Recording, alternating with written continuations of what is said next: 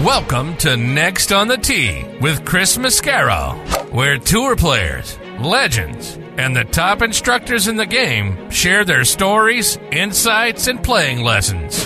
Join Chris every week as he talks with the greats of the game. You are the smartest guy I've spoken to on radio or television in my career. And Chris, again, you are you're knocking out of the park. You're like eight under par in this interview. If I ever have any research, I'm hiring your tail to be the research man. You're the best. You're a fantastic host and tremendously respected in the golf community. And yeah, Chris, you do an amazing job, and your listeners are super lucky to have you. And it's always my pleasure. Chris Mascaro is the king of the golf podcast. Don't miss him on Tuesdays. Now, here's your host, Chris Mascaro.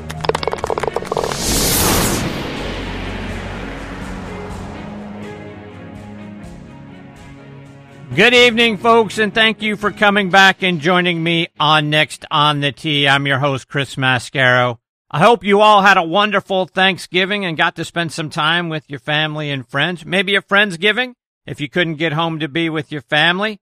Mine was wonderful because my parents made it so. We had to skedaddle out of there right after dinner because one of our dogs is sick. Don't want to get into that, but we left in such a hurry I didn't get to take the leftovers that my mom set aside for us, and I didn't take the apple pie. What was I thinking leaving mom's apple pie? Dumbest move of the day, and all of that wonderful stuffing that she made, my favorite of all. Fortunately, I think she froze some of that for me, so I can't wait to get that. And on a separate note, as many of you know, I recently had right ankle surgery. It's from an old injury that was misdiagnosed about 25 years ago. So some cleanup work had to be done so I can get back to walking normal without pain and get back out on the golf course. I'm hoping to be walking normally again in time for the PGA merchandise show in late January. But I'm on the mend and hungry for the leftover Thanksgiving dinner. Can't get that off my mind. All right, enough of all of that. Let's get on to this week's show. I've got four wonderful guests lined up for you this week, starting with our resident director of instruction, Tom Patri. With it being the 60th anniversary of the assassination of JFK, we're going to get into some golf conspiracy theories tonight. We'll talk about the rumors about Jon Rahm defecting to LIV, Rory resigning his spot on the PGA Tour policy board and potentially moving back to England in a few years. We'll talk about where we are with the PIF PGA Tour merger, plus a whole lot more when he joins me a few minutes from now. Following him, I'll get a visit from a guest Hall of Famer from our football show Thursday night tailgate, and that's Paul Alexander.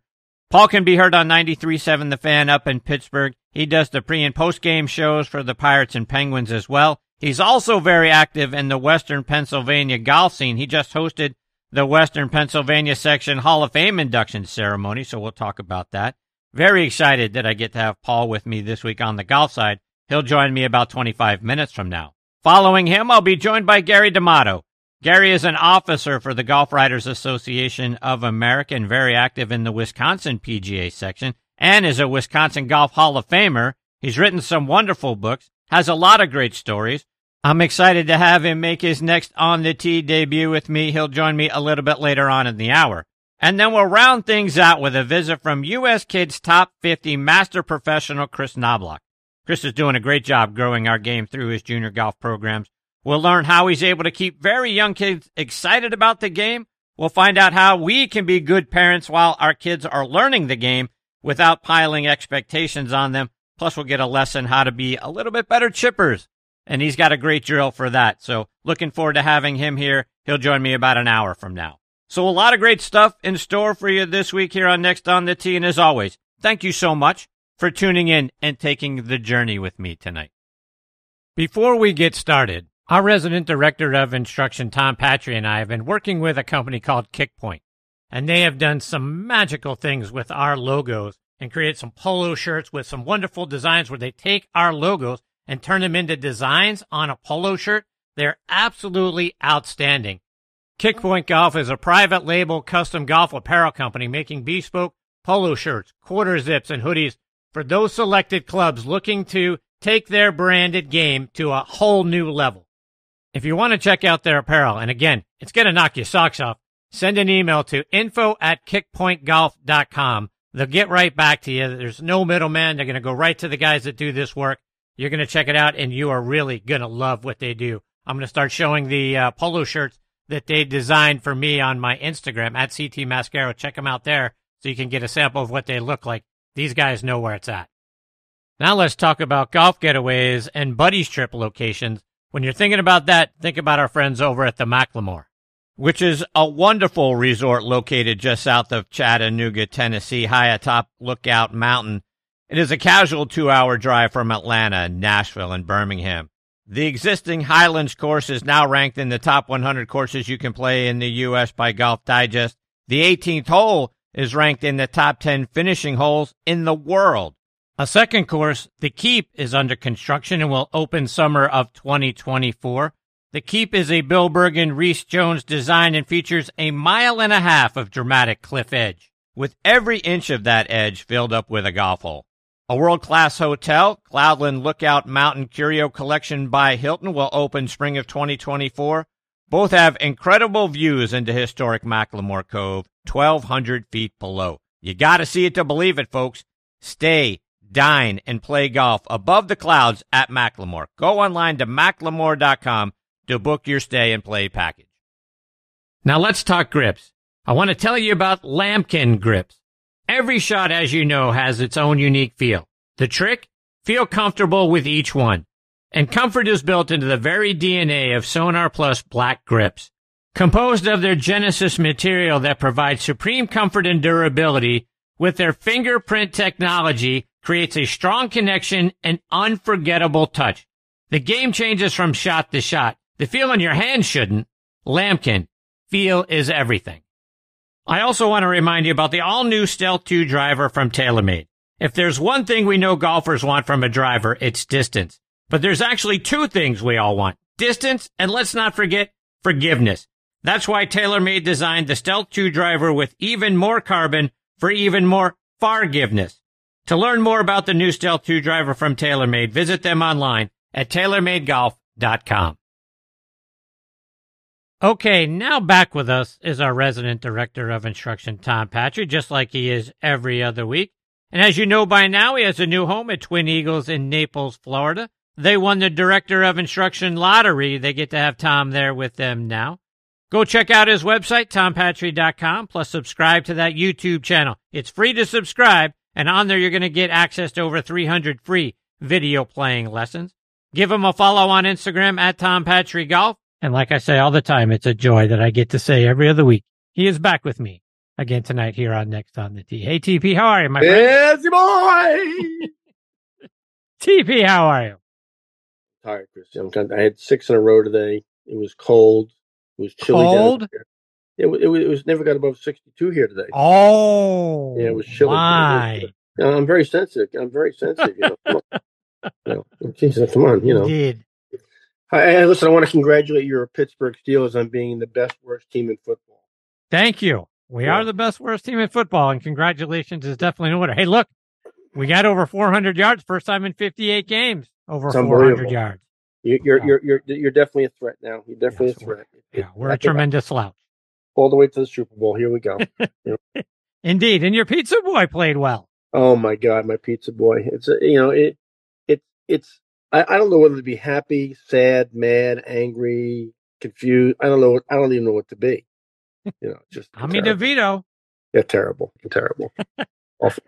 You got a forty million dollar problem when when uh, when your quarterback gets healthy because now Tommy yeah. the pizza boy he's going to come in there and uh, he's going to wreck things for you. Well, you still got Tyrod Taylor sitting out there too, right? I mean, yeah. You know, come on, mess. It's just unbelievable. you know. Yeah. All right, let's okay. get into it, my friend. Because come on, let's do it. Let's do this. Let's do this. Come on. Last week was the 60th anniversary of the JFK assassination. So tonight we're going to talk conspiracy theories oh in God. and around I, the I, game. I can't believe I can't believe that's your segue. Well, by the way, by the way, pre your segue, which is terrible, by the way. Thank you. What number show is this for you and I? 88. Who would want to talk to me 88 times? I mean, does that not say something about you? Seriously? It does say something about my judgment. Who would want to talk to me 88 times? My wife is like, why does he want to talk to you?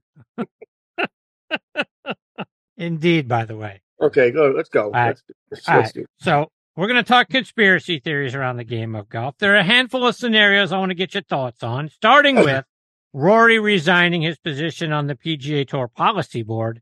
And then following that announcement, we learned that he's looking at moving back to England in a few years, wants to raise his daughter back in England. So now if you throw on top of that, all the rumors tied to Jon Rahm potentially being offered $600 million to defect to the LIV tour, which, oh, by the way, he hasn't come out and denied like he did a year ago.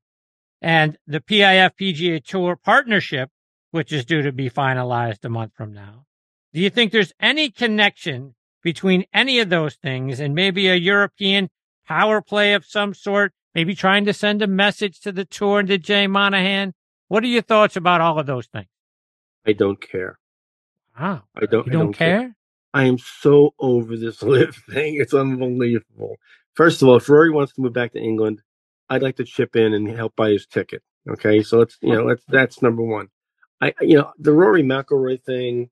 I'm a good guy. I'm a bad guy. I'm a whiner. I'm a, I'm a leader. I'm a this. I'm a that. I make a rule, then I violate by the rule I make. I mean, I, I'm I'm so over Rory McIlroy. It's not even funny. I'm sure he's a wonderful young man. Uh, Qantas never crashes. Let's get him a ticket, send him back to England. That's no problem. Not a problem. I think that's a wonderful idea. Jon Rahm, 600 million. So my question about that is, now we're hearing a bunch of stories that this guaranteed money isn't all paid up front.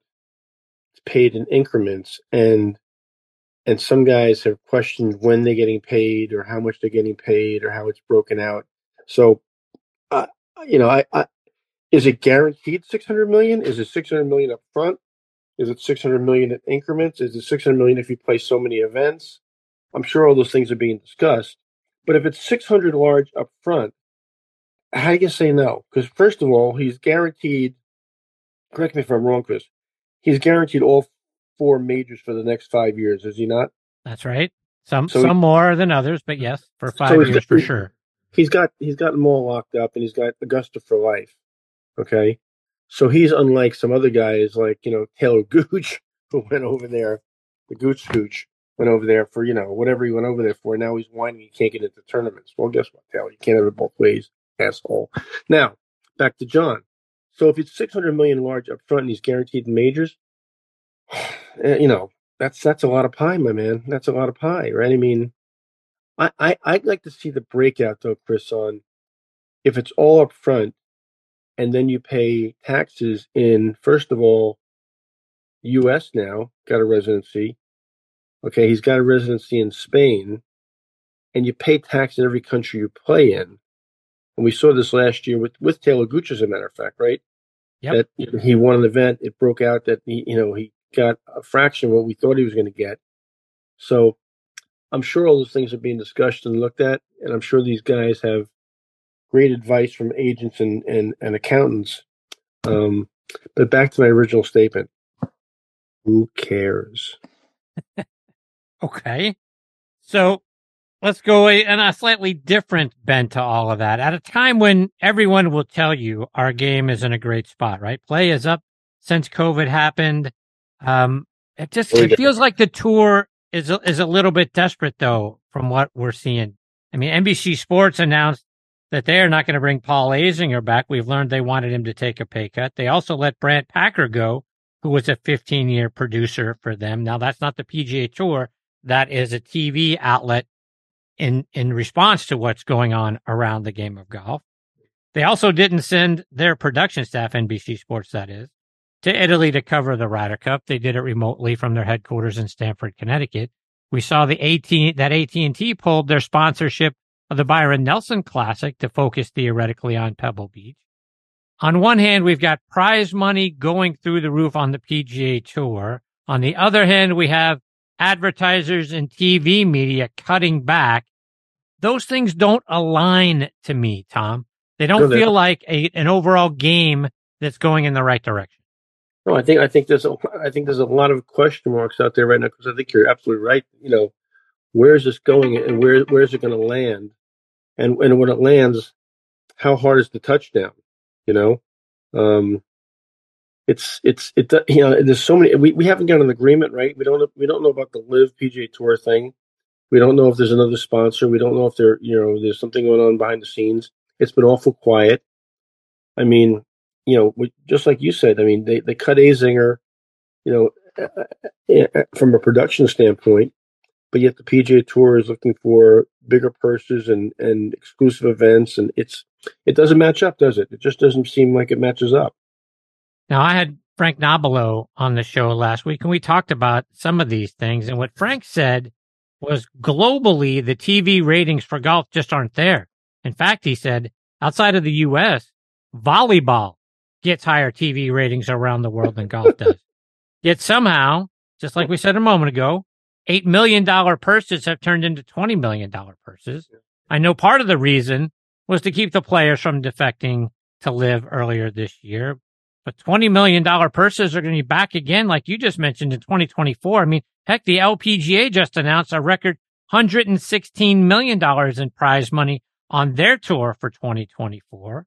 We've seen the PGA Tour reject investment offerings from the Fenway Sports Group and from Endeavor, which is the parent company of the WWE, the, the UFC, and IMG.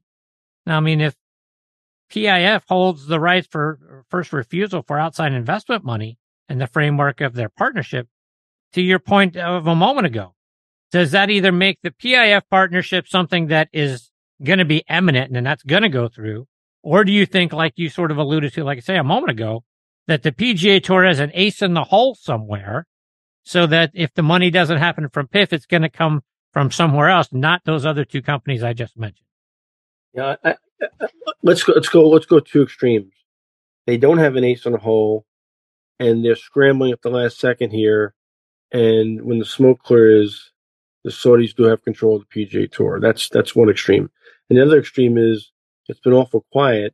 They don't seem very panicked, and there is an ace in the hole, and they pull it out. They pull the rabbit out of the hat at the 24th hour, and they tell the Saudis to have a nice trip you know, talk to you later.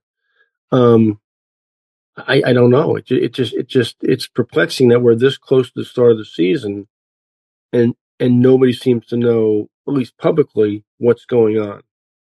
I gotta, I gotta lean back on the fact that I have a lot of faith and I, I think a lot of Jimmy Dunne and his business acumen that he wouldn't be involved unless he thought he could pull the rabbit out of his hat and he has so many connections corporately and in the business world that he's been out there shopping things and maybe maybe there's something going on. That that's that's a, talk about a conspiracy theory. There's one coming from me. But if they don't have an ace in the hole, boy, they they they they no longer control golf worldwide. It, it somebody else does. Um, this week the tour announced the winners of the Player Impact Program for this season. And it's such a farce. I mean, some of the players even called that out last week when the announcement came out because the two top guys getting the bulk of the money were, of course, Rory and Tiger. Tiger, a guy who played all of three rounds of golf this year. And Rory, I'm guessing, as payback for the tour, making him a sacrificial lamb, his words, earlier this year, because Tiger didn't bring a single person out to a golf tournament this year. And he certainly wasn't out there on social media tweeting about how great the PGA Tour is. I mean, who can forget Jay Monahan scripting a, you know, a thing for Tiger to read talking about how great Jay is. So I, I, I'm, I'm concerned about this, this PIP program. I think we all recognize it's kind of a farce. And if, look, if it's a thing that you just want to pay your top 20 favorite players and Tiger's always going to be one or two and Rory's always going to be one or two, we do that privately hand them some money, say thank you very much. This is some money that we've held back. We're going to give it to you guys. We appreciate you. But to put it out there under the guise that that Tiger Woods is out there promoting the PGA Tour, bringing eyes and clicks and people out to golf tournaments when he's not even playing in them. And again, certainly isn't tweeting about them. It just it just makes the whole thing seem dumb. Next question, please. it's ridiculous. It's it's like you said, it's ridiculous, right? I mean, they don't really they don't really tell you how they arrive at these rankings to divide this money up. It's it's not transparent at all. And and like you said, we how does Tiger become number one or Rory number two? I, it doesn't even. I mean, it doesn't even seem possible. You know, based on what they've done, you know, via social media and, and moving the needle. other than the fact that you know the media talks about him all the time, and but he but he doesn't play golf. I mean, he does, basically doesn't play golf anymore. Now, that being said, with this Hero World Challenge this week, I've never seen so many ads on TV and so many cutaways to commercials on radio about Tiger playing this week again. And I'm coming home from work today, Chris, all in a in a 12 minute drive from Twin Eagles to the house. I was flipping stations, and every station I flipped to in in a six minute drive and had a commercial on about the Hero World Challenge and Tiger playing golf this week.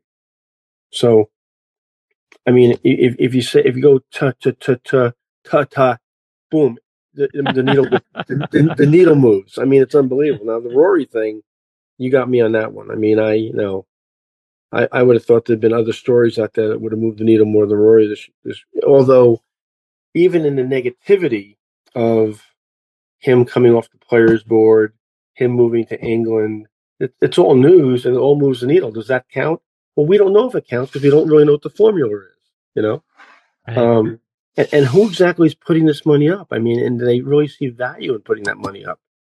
Right. I don't, I don't, I don't get it. I'd like to, I'd like to know more about it. Tom, we lost a giant in our game last week that too many people don't know enough about, and that is Eddie Merrins. I want you to talk about who Eddie was. Eddie Merrins was um, the longtime professional at Bel Air Country Club in Los Angeles, and and a uh, a, a longtime coach at UCLA. Um, developed and coached so many great players. I mean, the ones that come to mind right off the top of my head are Corey Pavin and Craig Stadler. Um, but he but he coached 25 guys you'd know who they are in the PGA Tour minimum that came through the UCLA program or from the Southern California area. Um, I had the great pleasure, Chris, of of meeting Eddie on a couple of different occasions. The first time I met him was a great story. I was still playing for a living. I was playing in a tournament called the Queen Mary Open and staying with a uh, family friend in Los Angeles who's putting me up for the week and uh, a, kind of a Wall Street type guy. And he invited me um, a couple de- couple nights before the tournament to go to a party he was invited to. And I thought, you know, a party, that's fine. Let's go to a party. That's great. And he took me to a party at um, King World Productions family. So King World Productions, if you don't know who they are, they uh, you know, they did uh, Jeopardy and Wheel of Fortune and all those kind of game shows. It was a huge, you know, wealthy Southern California media company family. And this party was at a quote unquote, and I'm not kidding. When I say mansion, I mean mansion. Um, and the, in the back, the back 40, I'm, I'm kind of making it up, but the back 40 had this huge expanse and there was, you know, outdoor dining and there was, you know, catering and cocktails and, and a, and a band and a dance floor.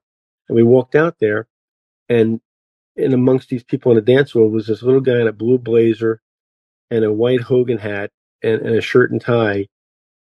And, and, and Eddie Merrins was not a very big man, cutting the rug. And I said to my host Jimmy, I said, Jimmy, who is that? He goes, that's Eddie Merrins. And I knew the name, but at the time it didn't really mean a lot to me. And and I, I met him for a brief brief second, and that was my first introduction. But he was out there just dancing up a storm, and I thought it was it was it was, it was kind of funny because he was dressed in kind of this country club golf attire, blue blazer type of thing. And my next meeting was the first time I got to play Bel Air, now knowing who Eddie Merrins was, and couldn't have made me feel more welcome. I was there playing with a couple girls who I was coaching on the ladies tour. We were on our way to the then Dinah Shore, and we stopped in LA to play some golf. And he came out to the first tee, and you know couldn't have been more gracious. Knew I was at Westchester at the time, and I didn't realize this until he told me but he worked at Westchester early in his career as, a, as an assistant professional. So we had kind of this little bond and we spoke for a while and it just was so gracious. And I remember during the round, he rode out on the cart to see how we were doing and kind of rode along a couple of holes, just, just talking golf and telling stories and like a walking, talking history book. Um, and then the final time I, I, met Eddie was at the last uh, U.S. Open at Shinnecock. I was uh, I was there running the range facility for uh, Jack Druga, the pro at the time. That week, Denise and I were there running the range facility during the Open, and Eddie Eddie came out to the Open and he spent the week on the range because so many of his players were playing and guys he knew, and uh, came right up to me, remembered me. We had a, we had a nice chat, but just a class act, you know, world class teacher, um, one of the real gentlemen in the game. you know, again was a was an icon in Southern California uh, in golf and in the PGA of America, and uh, somebody will really miss because he was just one of those old school, you know, just gentlemen of the game. You know, just so so so perfectly PGA professional, Fuel Hill, um, but but just a world of golf knowledge and and you know his nickname was the Little Pro, and, and it was it was so perfect for him, and he and he embraced he embraced the nickname, and uh, we all we all you, couldn't you could not like Eddie Merrins. It was impossible not to like him. So Tom, you've been in the company and and uh, worked around and for and with so many of the legendary PGA professionals in our game over over the course of your career. Who are some of the other really great guys or gals that you've had an opportunity to be around that are some of the top PGA professionals that had an impact on you? Well, from a teaching standpoint, Chris, I mean, um, people that you know don't get enough recognition and the public doesn't really know, but in the business are icons, and certainly the guys that come to my my you know tip of my tongue right away. Uh, first of all, guy you you've gotten to know through me, Bob Ford is certainly one of those people. Um, longtime professional at Oakmont and Seminole, uh, who's been been there every time I needed him. Uh, if not, even when I didn't need him, he's always there and available. Bill Strausbaugh Jr., the longtime professional Columbia Country Club in uh, just outside of Washington D.C., who was a former National Teacher of the Year award winner, was like my dad. Uh, Bill Bill opened up so many doors for me uh, early in my career when I, I didn't know what the hell I was doing. And he, not only did he help me with my teaching himself because he's a wonderful teacher and had an unbelievable eye, um, but opened up doors to go see, you know, every person conceivable in the country that I couldn't I couldn't get to on my own. Um, Jim Flick, um, you know, one of the great professionals who's you know who's gone also. Um, Bob Toski, uh, David Leadbetter, Um, I'm trying. I don't want to even miss anybody because so many of these guys have been great to me. Um, Mac O'Grady, um, Mike Hebron. Uh, you know, so many of these guys are either national award winners or you know, just legends in teaching. Um, but one of the things I always, you know, I talk to assistants about this all the time is anybody thinks they got to where I got to on my own or anybody else has gotten to on their own is a fool. We've all had incredible mentorship and people who have looked out for us. And that's the fraternity that is the PGA of America. Um, and so many of these people uh, have meant the world to me and, and, and, and given me so many opportunities by by giving giving me of their own time giving of their own time to me or allowing me access to other people that I could never have gotten to without their help. Um, and and for that, you know, how could you not be grateful? But um, you know, I, I, know I'm missing some people, and I feel awful about that. But Eddie Merrins was one of those people too. Even though I only met him a few times, you know, I, I called on Eddie for some advice a couple of times, and he always picked up the phone and answered my phone call, and, and we and we had some great chats. Um, but you know, it's it's oh, Tom Nieporte, who was a longtime professional at Winged Foot, um, another person that you know from the time I was a youngster, who I got to know. Um, was one of those people as well. John Kennedy at Westchester Country Club, who I worked for for 11 years.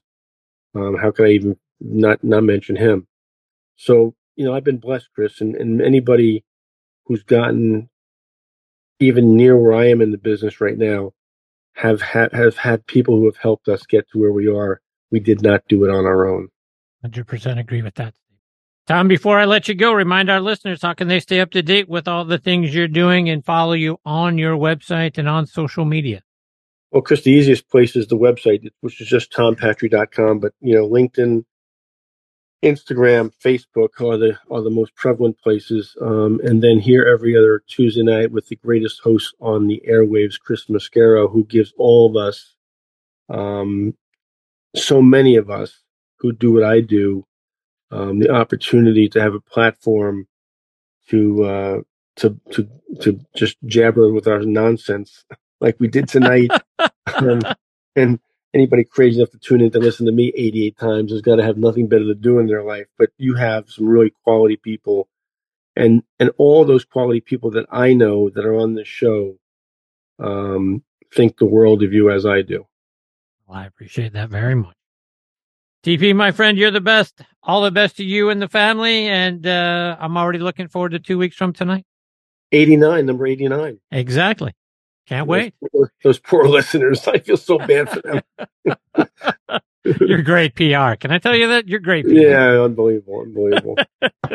See Thanks, you. TP. Take care, my You're friend. best. That is the great Tom Patri, folks. Again, at Tom Patri Golf on Instagram. TomPatri.com is the website. And be sure to subscribe to that YouTube channel. Get those free playing lessons for yourself. And as I always say, they don't come better than that guy. So lucky that I've had him as part of the show, as he has said multiple times, 88 times, and looking forward to number 89. And that will be two weeks from tonight. Coming up next is another one of my all time favorite people on the planet, and that is Pittsburgh's own Paul Alexander. You can hear Paul on 93.7, the fan up in Pittsburgh. Before I bring him in, I was talking with Eddie Dry, VP of Domestic Sales for Srixon Cleveland Golf, at the PGA Merchandise Show earlier this year, and I said, Eddie, I like your CBX full face wedges. How can they help an average player like me play better? Here's what he had to say. An average player, I use one, and I'm in some lies that you can't even believe. And I need all the help I can get. And the face is bigger, and the grooves go all the way up and all the way out to the toe. So if I, you hit it on the toe, you miss it, bam, there's a groove. So I like that. So I carry a, a 58. There you have it, folks. Try the new CBX full face wedges from Cleveland Golf. I want to tell you about something else I saw at the PGA Merchandise Show, and that's me and my golf. And how does a 45 day free trial to Arccos sound?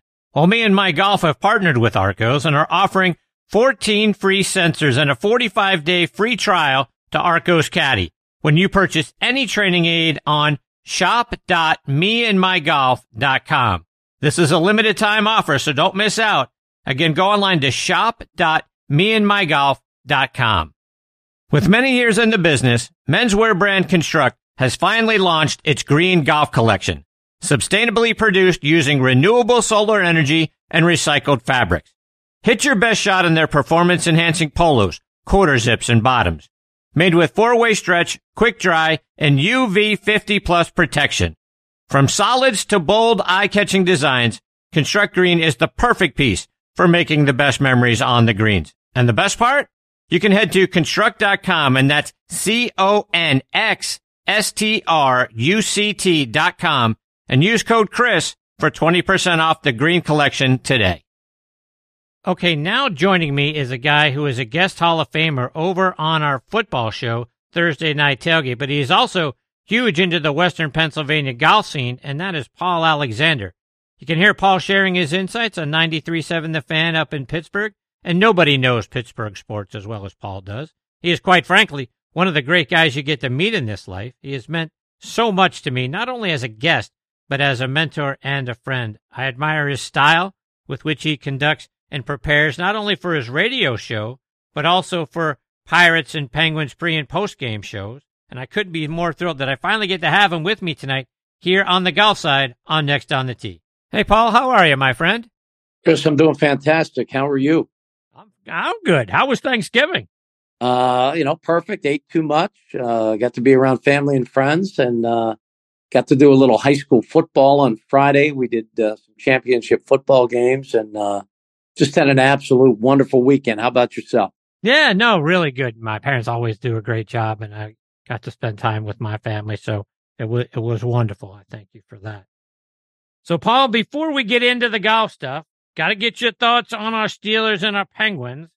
Steelers finally fired Matt Canada last week, and everybody celebrated. And not so coincidentally, I don't think, last Sunday, the Steelers streak of 58 games without getting 400 total yards came to an end. Didn't translate the points on the scoreboard, not quite yet, but they won, and the offense looked a heck of a lot better. So, can we say that the problem truly was Matt Canada's inability to play call? I, I don't think it's ever one thing. Uh, the ultimate team sport. Um, obviously, my goodness, it was a much easier watch. The offense and Kenny Pickett in particular looked so much more comfortable, so much uh, more explosive. But keep in mind that Bengals defense, the last two games prior to the Steeler game, given up well over 900 yards, uh, well over 35 points per game in each of the last two. So uh, they they picked the right team to celebrate the you know the absence of Matt Canada. Um, Kenny still had some moments that uh, were a little bit you know disconcerting. Um, I, I, feel bad actually. You know, I, I, don't think Matt Canada is the Antichrist or any kind of awful, you know, the worst coach that ever coached in football. Kenny missed a whole lot of open guys, uh, you know, throughout the weeks that they really underperformed. That Cleveland game, I guess uh, Art the second, you know, probably just saw enough and said, you know, no mas, no mas. I mean, we can't we can't do this anymore. Um, there, there's still a work in progress. Uh, the running game the last three weeks has been the most consistent part of the offense. Uh, the middle of the field and with a healthy, you know, Pat Freiermuth, that's a different offense. When you can actually utilize the seam, utilize the middle of the field with a, a competent pass catcher and a very tough matchup and that kind of tight end, you know, that also was a big plus to have. So um, I know everyone's going to oversimplify and say it's simply addition by subtraction. You got rid of Matt Canada, all problems are solved. It, it's never that simple, but Kenny looked like a like a different player. It looked like maybe shackles had been taken off of his wrists and his legs and his ankles, and um, it was it was a much easier watch. Uh, I think there was some confidence flowing from the quarterback position that we hadn't seen, uh, and just all in all, it was just a much better look. Yeah, I mean, to your point, the, the thing that really stuck out was we, we discovered how to throw the ball in between the hash marks. I mean, I get right. Pat, Pat Freiermuth was healthy, but we, we, have had tight ends, we've had guys going over the middle, and we always you know, Kenny always wants to throw the ball to the sidelines, and all of a sudden figured out that he can throw it between the hash marks, and the next thing you know, they're moving the football. I don't understand it. I don't know if that was Matt Canada and he was shying away from wanting Kenny to throw it over the middle, why he didn't, if that was truly just because Freiermuth wasn't there and he didn't feel like he could throw to anybody else over the middle. But we never even saw a tight end, or I mean, a, a wide receiver or a slot guy do a drag route, an in route, anything. No, and all of a sudden now we do. Yeah, and and now you know, obviously, I don't know what to expect from from Arizona. They're not a very good football team, but the same time, when you see a team for you know how many consecutive weeks not use the middle of the field, uh, you prepare accordingly defensively. Uh, so now, I mean, Pat Freiermuth is not going to be unguarded. He's going to be bracketed. He's going to be chipped at the line of scrimmage. He's going to be dealt with because he was by far uh, the biggest part of that offense. You know, in in concert with the running game. But uh, they're going to adjust. You know, you, you punch somebody in the mouth, they're going to they're going to punch back. So, you know, make sure that you understand that, you know, Pat Freiermuth is not going to be unguarded going forward. He's going to be a big part of defensive game plans. And, uh, you know, hopefully the Steelers adjust. And I think the weapons that they do have, uh, if Diontae gets his head straight and, you know, he doesn't take plays off or drop touchdowns and things of that nature, then yeah. Um, if Kenny makes progressions, you know, throws the ball on time and accurately uh, with the running game that they showed that they do have. And Najee had a great game on Sunday. Um, I, I think they can actually, you know, put points on the board. I really do. If the offense continues to move the ball the way it did on Sunday, plus they put up another couple of touchdowns each week, you put that in combination with Mike Tomlin's history of not hiring coaches from outside the organization, do you think Eddie Faulkner and Mike Sullivan could hold on to their current roles for next season? Or do you think Art Rooney II is going to insist that Tomlin hire somebody like a Byron Leftwich or somebody else from outside the organization? I think it would be a much healthier. Uh, I, I, don't want to take anything away, you know, from that tandem and what they did on Sunday, but at the same time, um, it's really been kind of stale. I mean, you look at the playoff, you know, drought that the Steelers have had. And, you know, who's going to hire away any of their current coaches? um, that, that to me says that you're not doing things right. I mean, when you have great success, um, they want your players and they want your coaches. And right now, no one has been clamoring for either, really. I mean, they just haven't been. So um, I think that Mike Tomlin, uh, I'm not sure if he's a bit of a control freak or Um, I don't think his ego uh, lacks for anything, but I would I would like to see Art the second step in and say, I want a dynamic offensive coordinator on staff next year. I hope that's the route that they go. Paul, let's quickly move over to hockey. The Penguins have gotten off to a sluggish start. They're 10 and 10 so far. Sid is showing that he's still one of the top players in the game, but he's the only Penguin with double digit goals so far. Malkin and Rust both have nine. Do you think they can get things going and go on a run and be a playoff team?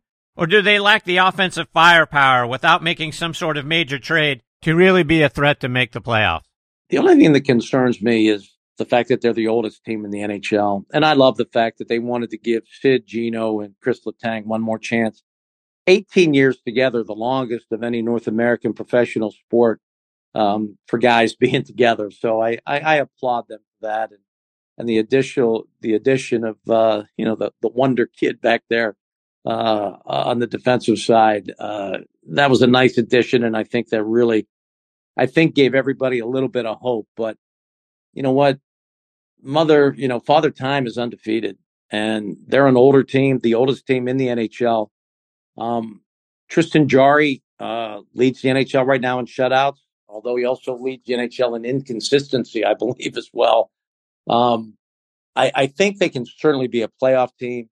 Uh, whether or not they can make a deep run, I'm still going to have to take a wait and see on that. I, I want to see some secondary scoring. Uh, that power play has been abysmal, which when you think about, you know, Eriksson and the, the additions that you have there, you know, I mean, they, they have the firepower. They just, they try to be too pretty, too cute, too exact. They, what they need is like a, like a, a Hornqvist in front of the net to just get those dirty goals on the power play. Uh, they need Phil Esposito for heaven's sake. Someone, someone with the net front presence you know, that will get the dirty goals that you need, you know, certainly on the power play and just even five on five you need someone that's going to go to the to the blue paint in front of the net and and knock the puck in the net and stand there and take abuse. And they haven't had that guy in a long time. They're just they're when they won their consecutive cups in in 15 and 16. Uh, they were the fastest team in the NHL, and you can't hit what you can't catch. Uh, the NHL caught up speed wise, and what this what the Penguins have never been is physical. So if you're not fast and you're not physical, who are you? I, I, I don't know who they're, I don't know their identity. And I, have been struggling with that over the last five years. Mm-hmm. Who, who are you and who are you trying to be? You're not the 15 and 16 Penguins that were the fastest team in the NHL. They're just not. And if you're not going to put physical players out there and you're not overly overly fast, you're going to struggle in the postseason. They swallow the whistles. It gets very physical. And if you don't have the speed or the physicality, you're not a good playoff team. And that's exactly what they haven't been the last five years. They have not been a good playoff team. They didn't make the playoffs last year. Right. You know, August streak in professional sports ended at 16 consecutive playoff appearances. So they they need to, to me that the true sign of insanity is doing the same thing over and over again and expecting a different outcome. And that's what they've done for the last five years. Oh, let's switch gears over to golf. And yep. I know you recently emceed the Western Pennsylvania Golf Hall of Fame ceremonies. Talk about getting to be a part of that event. Yeah, that was a lot of fun. And, uh, you know, they, they put uh, Annika's husband in, who's just an incredible, incredible guy. And um, they, it was just fantastic. And, um, you know, golf is just such to me the, and and you you love the sport just as much. I mean, I'm preaching to the choir. This is a golf, you know, this is a golf show, but um, being around um, this area, and, I know I know we don't have the weather that would actually you know suit um, golf like you would think, but uh, we have some of the greatest, you know, courses around, the greatest clubs around. Uh, we we have Arnold Palmer, uh, I heard your your last guest talking about the great Bob Ford, who I've I've known and loved for many many years. We we we have Oakmont. Um, we, we we just have such a rich tradition, and and Mr. Palmer deserves so much of the credit. Um, you know, he brought golf to the people, and and that happened at a time when uh, you know golf in in general was very aristocratic. It was very exclusive. Uh, it was not inclusive at all. and and Arnie brought golf to the people, and Arnie's Army is still, uh, I think, revered for that. And obviously, when you have a uh, a track like Oakmont, which uh, the CEO of the USGA said, you know, if we ever had a situation where our our course was rendered unplayable for U.S. Open, we could go play Oakmont, you know, without the stands and without the TV setup, you know, any time of the year, any day of the week. Um, I remember the preparation for the uh, the 05 Open. Um, I got to play two weeks prior uh, with Bob Ford, and uh, you know that's when they said Oakmont's the only course where they cut the rough and slow the greens down for the actual championship because they had it running at 14 on the Stimp, and the rough was about 14 inches and they had to cut it down to about five inches and get the greens down to about a 12 because the undulation that they have at Oakmont, uh, it would just almost be virtually unplayable. Um, but it's just, you know, golf in this area, uh, it, it's wonderful. And we, we have such great, great players that come from here. And I just think we have a great love for the game here in the Western Pennsylvania area. Paul, you mentioned Mike McGee, Annika's husband, and Mike is a a wonderful follower and lo- love to have him as part of the show. I'm going to try to do that a, a little bit later on, maybe at the early part of next year. But he was there representing Jerry McGee, who is a member of the 2023 Hall of Fame class. He wasn't from Pennsylvania, but grew up a Pittsburgh sports fan. He won four times out on the PGA Tour, including across the state at the 1977 Philadelphia Golf Classic, as well as the 1979 Kemper Open the 79 Sammy Davis Jr. Greater Hartford Open and the 75 Pensacola Open. He also played on a victorious 1977 Ryder Cup team here for the U.S. Heck of a player. Passed away, unfortunately, a couple of years ago, but he's a guy I think everyone listening is familiar with, but maybe not know enough about. With Mike being there, what did you learn about Jerry? Well, you learned that, uh, you know, this guy you know, didn't have the upbringing that, that a lot of, you know, great golfers had. I mean, uh, you know, he was from a, a, broken home and, you know, his, his mom, uh, remarried and, and, and married a golf pro, uh, over in Ohio. And, uh, you know, the stepfather was a, a, wonderful teacher of the game and, and really encouraged Jerry to, to work hard and get after it. And the thing about Jerry, yeah, you talk about the four wins and, you know, he wasn't, you know, a, a prolific, you know, star. You know, he's not going to be in the uh, the PGA Hall of Fame, but um, he got the most out of what God gave him, and to me, that's all you could ever ask for. Uh, you know, with three kids of my own, all I've ever asked them to do is to be nice and do your best. And it, that sounds overly simplified, but if you do the best that you can and whatever your passion is, whatever whatever venture you choose, whatever you really want to do with your life, if you do your absolute best with maximum effort and and passion, and you're nice to everybody along the way, great things can happen.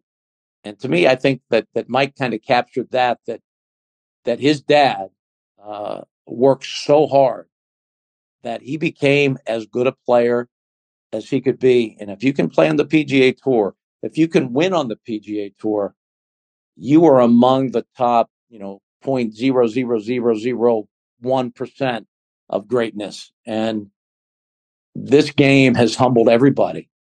Uh, there was a two year period where Tiger couldn't hit a chip because he had the yips with the all the wedges in his hands. And I mean, that's a frightening thought. In fact, I even hate the fact that I even said that. I won't even say the S. I won't use it. I, I occasionally hit the ball laterally, but I don't use the S word because I had a period where I was hitting the S's, and uh, you know you can't you can't undo it for a period of time. You know we've seen we've seen baseball players, and you know Steve Blass, who's a gentleman that you know was a, an unbelievable Pittsburgh Pirate, uh, and one of these, Chris, you'll love this one. Uh, I played in a charity event, you know that Steve was playing in as well. He had two hole in ones in the same event, two different. Oh my! Holes. I mean, who does that? Steve Blass, right? but you know he unfortunately couldn't throw strikes after he was probably the you know, he should have been the MVP in the 71 World Series when they beat Baltimore. He had two complete game wins, including game seven. Uh, they gave it to Roberto Clemente, and, and who can really argue with that? But um, all of a sudden, he couldn't throw a strike. You know, we we've seen other baseball players that all of a sudden, you know, just just couldn't throw the ball where they wanted to. I mean, it's it, it's a bizarre mental, you know, block that you can't get through. And um, Clint Hurdle, who I really uh, have grown to love, and, and, you know what he did for for Pirates uh, baseball fans here, you know, after a 20 year stretch without even having a winning season, you know, to get the Pirates to three straight playoffs. Uh, one thing that he would always say about baseball was there are those are those that are humble and those that are about to be, and I think it's even more true in golf. Yeah, that's a great. I think saying. that no matter how how proficient you become, how hot you get, you know, how many consecutive cuts you make, or how many tournaments you win in a row, at some point, the golf gods say, you know, that's enough for you now. We're gonna we're gonna bring you back to to earth for a little bit. You're gonna have to work your way through something because you know you've played the game enough. If you're if you're hitting the tee ball well, you can't make a putt. If you're making everything, you can't hit a fairway. If you're hitting the irons well, the tee ball's all over the place. I mean, it's just it, it's a crazy, crazy game. And the thing I love about it is when I play, and I, I, I was pretty decent for a while when I played a good bit, but I never really thought about who I was playing against or who the field was. It was always me against the golf course. It's always me against me. I just want to play the best I can. And if I do that, I am so unbelievably happy that whatever happens with you know everyone else, that's just what happens with everyone else. You know, That's I mean, match different to a degree, but I just I just love the game so much. I mean, I I could go hit balls for hours. I mean, that's just one of my absolute happy places where I, I love the golf swing. Uh, it's not a moving target. you know, I've seen guys five five, 140 pounds hit it over 300 yards. I mean, you just it's a crazy game. But if you have the mental acuity, if you have some persistence and patience, um, you know, a guy like Corey Pavin can win a U.S. Open. He can't hit it more than 270, probably. Uh, at least he couldn't in his prime. Uh, there's guys that bomb at 340 that can't that can't win a major. You know, I mean, it's just it's a crazy, wonderful, amazing game. Paul, I saw a recent picture of you, and it looks like you're playing golf with Steve Jones and Jack Ham. Are you guys in an event together? Well, Steve and Jack um, come into uh, Pittsburgh. You know, Pittsburgh, Western Pennsylvania has more Penn State alum uh, than Pitt alum because there's so many of us Penn Staters, and they do a uh, a luncheon every year for the the Western Pennsylvania Penn State fans, and we all get together. And Steve and Jack, who you know do all the games on the radio for Penn State, tell us about the upcoming season and the team. We do this about mid August, right before the season's ready to start. Uh, and we have a dear friend, Ron Moeller, who's a member at uh, Chartiers Country Club. So we uh, we have the luncheon, and then we go out and play a little bit of golf. And uh, it's just one of the days I really look forward to because uh, being around those guys. Steve uh, actually gave me my first job in, in radio in State College, and uh, he's one of my dear friends. And and Jack Ham is just Jack Ham. I mean, he's probably the uh, in terms of, of a technician as a linebacker, uh, probably the best that ever played the game. Never missed a tackle, never out of position. Um, that's why he's in the Hall of Fame and has four Super Bowl rings. He was uh, the best of the best. So, yeah, we, we get to do that every year, and and I used to have some fun matches with uh, with Jack and his buddy Ron. Uh, my dear friend Tom Bradley and, and Jack went to the same high schools in Johnstown. Uh, I'm sure you're familiar with the Sunnehanna Amateur, uh, right in their neighborhood where they grew up, Sunnehanna Country Club, which is another one of the great uh, Western Pennsylvania venues. That it's it's kind of a mini Oakmont, uh, just a fantastic golf course. So, yeah, that's uh, that's an event I look forward to every year. Paul, I had Chris Sheehan on the show a few weeks ago. Chris is the head golf professional at Pittsburgh Field Club. I know you've played out at PFC. Tell us about your impressions of that golf course. It is one of the best walks uh, you'll ever have. Um, it's just so scenic, and and the beauty of it is, you just see uh, the golf course and trees. You don't you don't see you don't see roads. You don't see a lot of houses. I mean, there there are some gorgeous homes along some some of the course, but uh, it's just a fantastic golf course. And a, a buddy of mine, um, you know, we, we consider certain things majors, and, and a friend invited me to their member guest. They have a fall member guest. Uh, and, you know, every nine holes is a different uh, format. Uh, you do some alternate shot and some best ball and things like that. It's just a blast. Uh, and we were lucky enough to win it, uh, I think probably four or five years ago. And uh, that's one of my highlights. You know, they have some great players over there.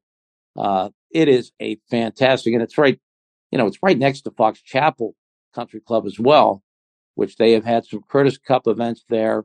Um, they've had some senior event. Well, I, I, don't even know what to call it anymore. They change the name every year, don't they? The, the, the, the older golfers that used to be on the PGA Tour, whatever it was called, they, they've come to Fox Chapel a couple of times and played. And uh, those guys all rave about Fox Chapel as well. Fox Chapel and the Field Club, uh, just two of the many absolute gems that we have here in Western Pennsylvania.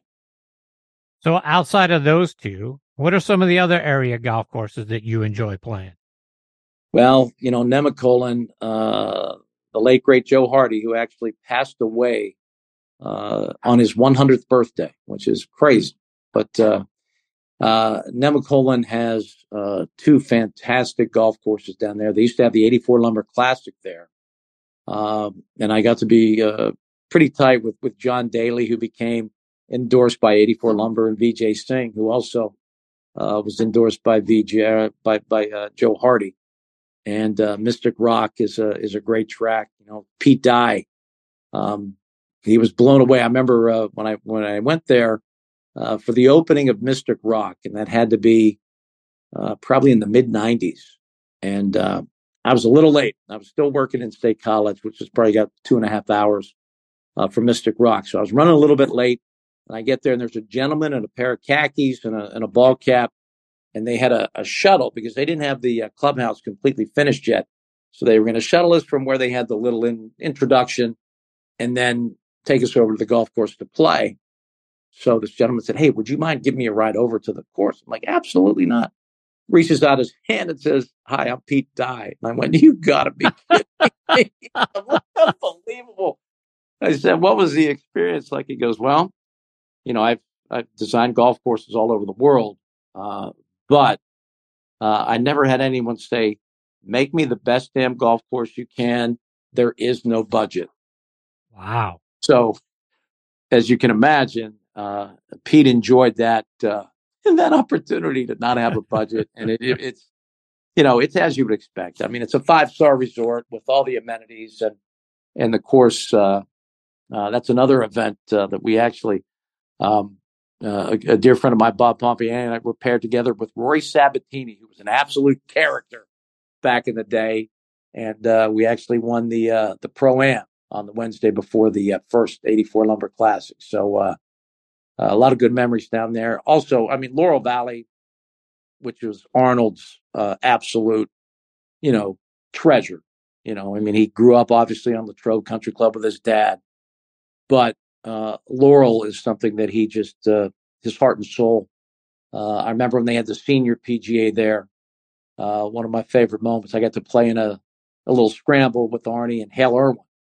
I was originally supposed to caddy for Arnie, um, but uh, someone got called away, and all of a sudden I was pressed into playing. So I went from being Arnie's caddy to Hale Irwin's teammate. And Arnie was like calling me Benedict Arnold. And then uh, 18 at Laurel is one of the absolute great finishing holes in the world. Uh, a par five, a big dog leg right with a, a big lake in front of the green.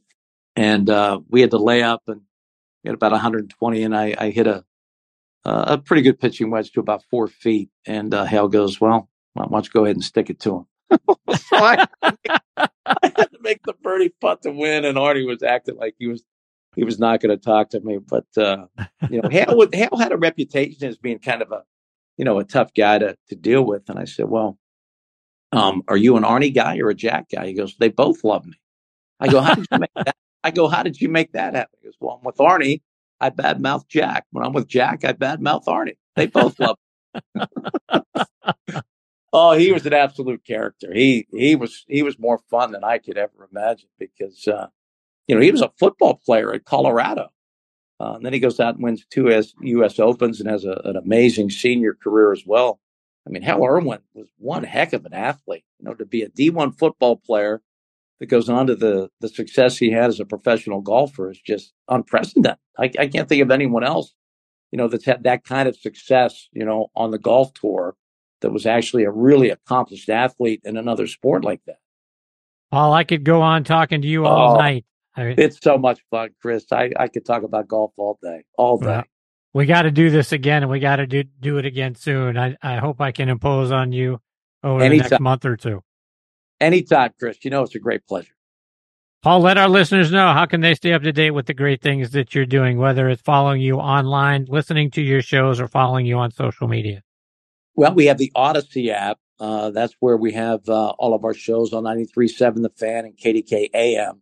Uh, I'm on X. I get. Do we call it X now? I, don't- I don't know. I, mean, it- I don't know, but it's P Alexander 44. Uh, that is my handle on X or Twitter. Uh, that's the the same as Instagram and on Facebook as well. So uh, um, I'm not I'm not as active as I probably should be on social media, but uh, I'll throw stuff out there occasionally and. Uh, I follow a lot of folks. I, I love to read and keep up with everybody. I love to keep up with you and your shows. But uh, I I can't wait. We just hit some today. It's like the high like 22 today. So uh, uh, sadly, I think golf is over for the year for us up here for now. So that's always a sad day. But uh, uh, I can't wait for spring now to get out there and start hitting balls again because uh, golf is is my is my happy place. It just truly is. Paul, it's always a thrill and a privilege to get to spend some time with you. I appreciate you and your support so very much. Merry Christmas, happy holidays to you, Shelley, and your family. I hope, uh, like I say, I hope we can do this again real soon. Chris, God bless you and your family. Anytime, I'm always here for you, my friend. God bless you. Take care, Paul. All the best. We'll catch up soon. All right, Chris, take care. See you, Paul.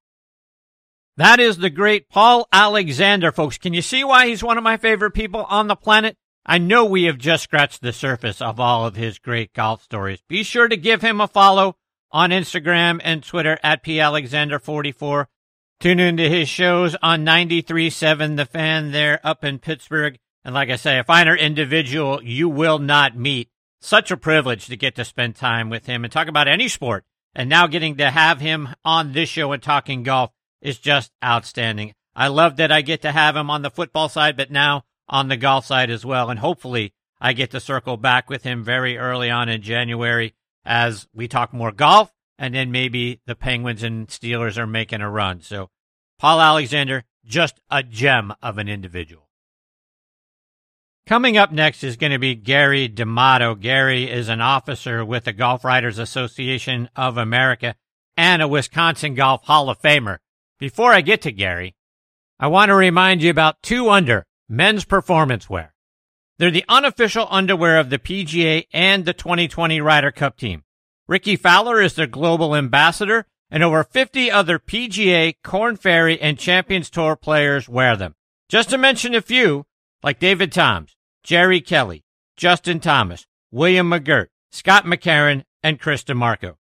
The Joey Pouch technology provides the ultimate male asset management, delivering maximum comfort from the tee box to the boardroom to the bedroom. Use code NXTONTEE20, so next on T20 to save 20% at checkout. So go to 2undr.com, that's a number 2, U-N-D-R.com, 2 under, performance in your pants. Relax. Easy now. Find your happy place. It's all in the hips.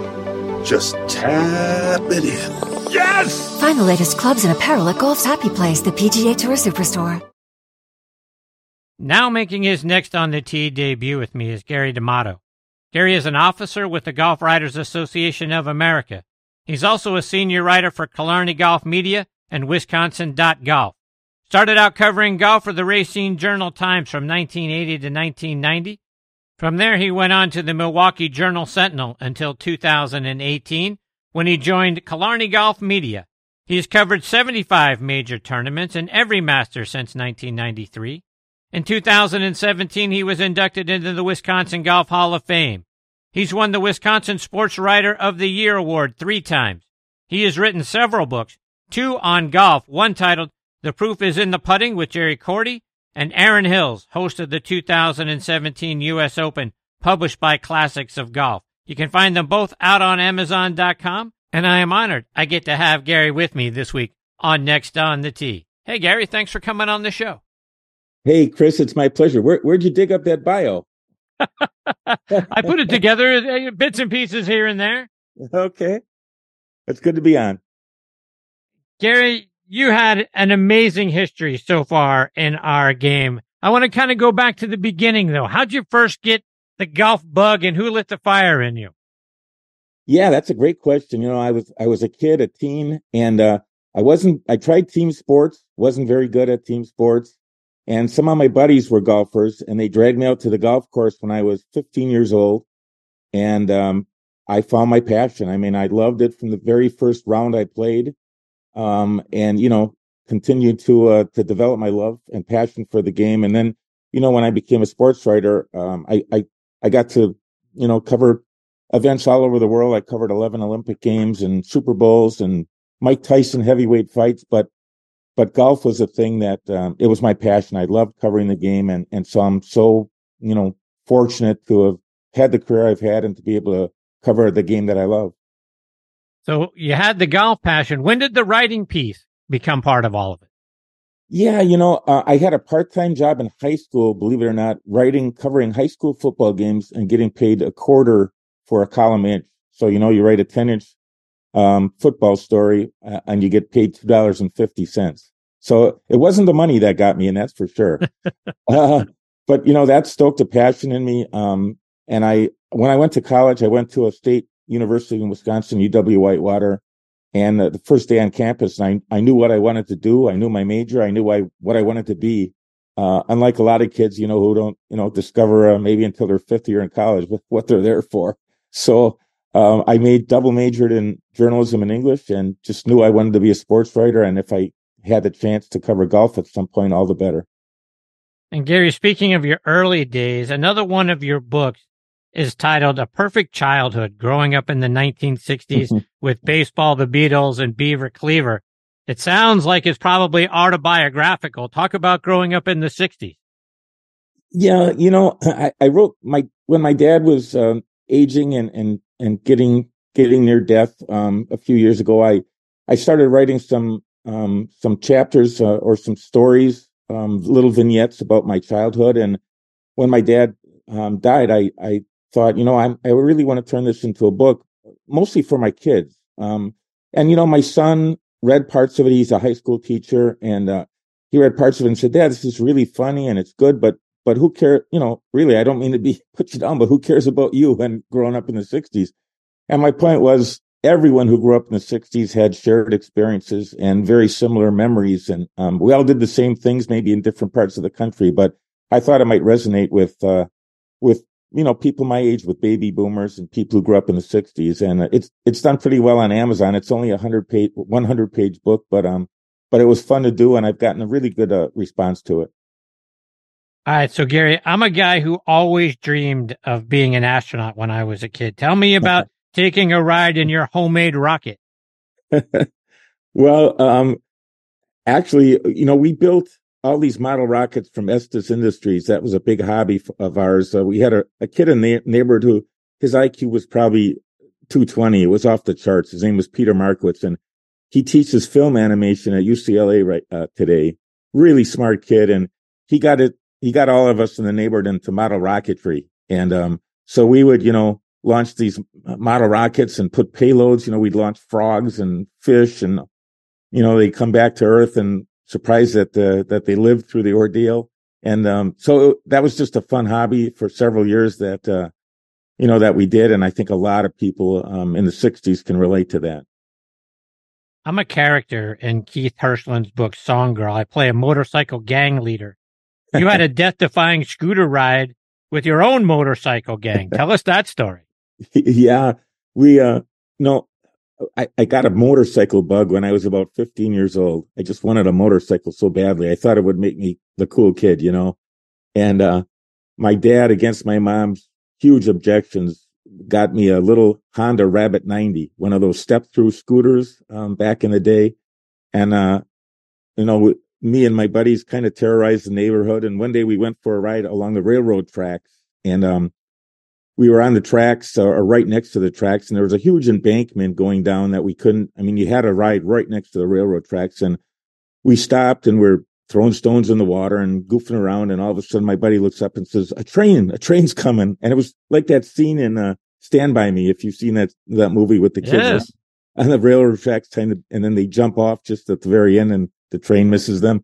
That was us, except we were on motorcycles, uh, trying to get back to a place where we could get off the the track bed, and we finally did. But um, I could have bit the dust that day, that's for sure. You've written a couple of books about the Packers and the Bears and Packers rivalry. Former Packers kicker Chester Marcol helped you with one of them. Talk about getting to put a book together with Chester. That was a really great experience. I had, um, when I worked for the Journal Sentinel, I was a, a columnist and a feature writer in uh, the Milwaukee newspaper. And uh, years after Chester retired, I, I, remember that he had had some problems with, with drug addiction. And um, I, I, approached my editors and said, you know, I'd like to find Chester and, and write a piece about him for the paper. And sure enough, he was uh, he was way up, living way up at the top of the uh, uh, Upper Peninsula in Michigan, as far north as you can go before you tip, dip a toe in the Lake Superior. And so he agreed to let me interview him, and I, I drove up there. This was about um, maybe 2003 or four, somewhere around there.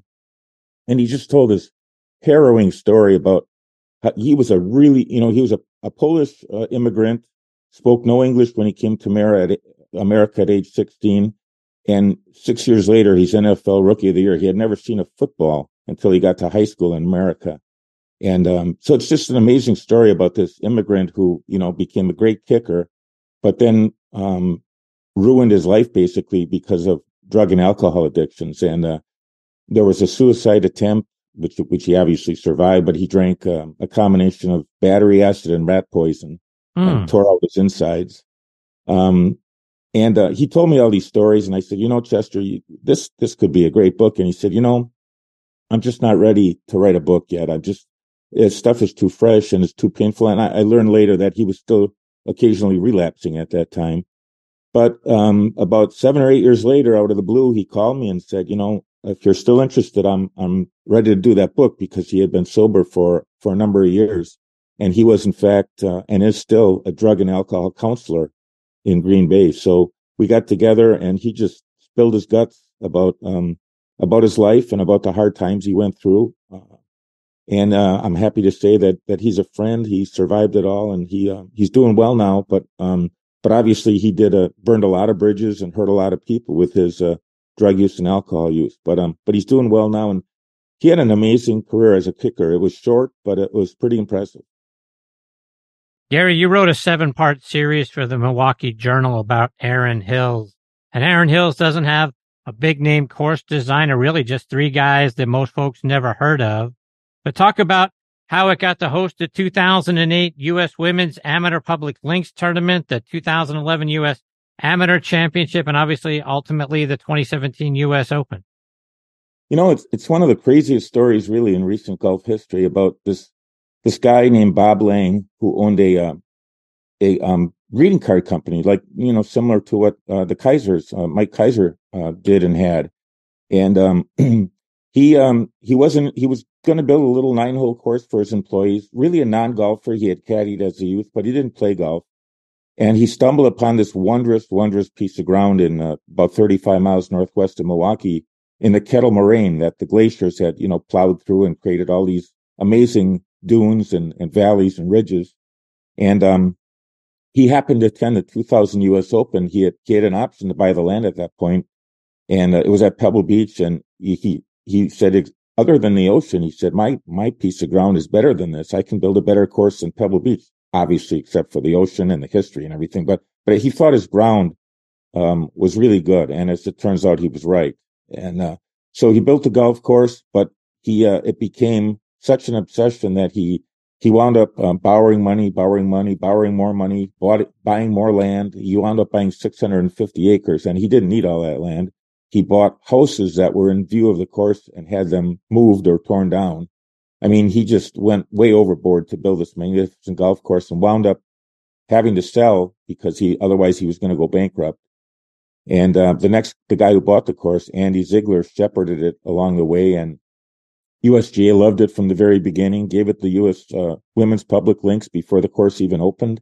And then they uh, hosted the USAM in 2011, and which led to the U.S. Open in 17. And and now it's you know one of the top public tracks in America. Whistling Straits is another great course. There, obviously in Wisconsin, hosted the Ryder Cup a couple of years back. I thought it was a huge mistake for the PGA of America to pick a link style golf course to be a, a home Ryder Cup event. Unfortunately, I couldn't have been more wrong about that. But what was it like for you being out there and covering the Ryder Cup in 21? It was one of the highlights of my career. I mean, I covered, I think, five Ryder Cups prior to that. And, uh, but this one was on home soil. And of course, with home state hero Steve Stricker being the U.S. captain and huge enthusiastic galleries, which the Ryder Cup always gets now. But I mean, it was just, you know, pretty good weather in late September, right on the shores of Lake Michigan. The course looked spectacular. I thought, especially on TV, it just looked wondrous. And, um, and it everything fell in place obviously for the American team for the U.S. Uh, to win 19 to nine, set a record for uh, for biggest margin in Ryder Cup history, and it was um it was a, a lot of fun that week. Let me tell you, I had a I had a great time. It didn't feel like work at all. It just felt like I was uh, taking in the really historic spectacle. Gary Augusta National is my favorite place on the planet. You've mm-hmm. covered every master since 1993. What are some of your favorite moments from being there at Augusta National?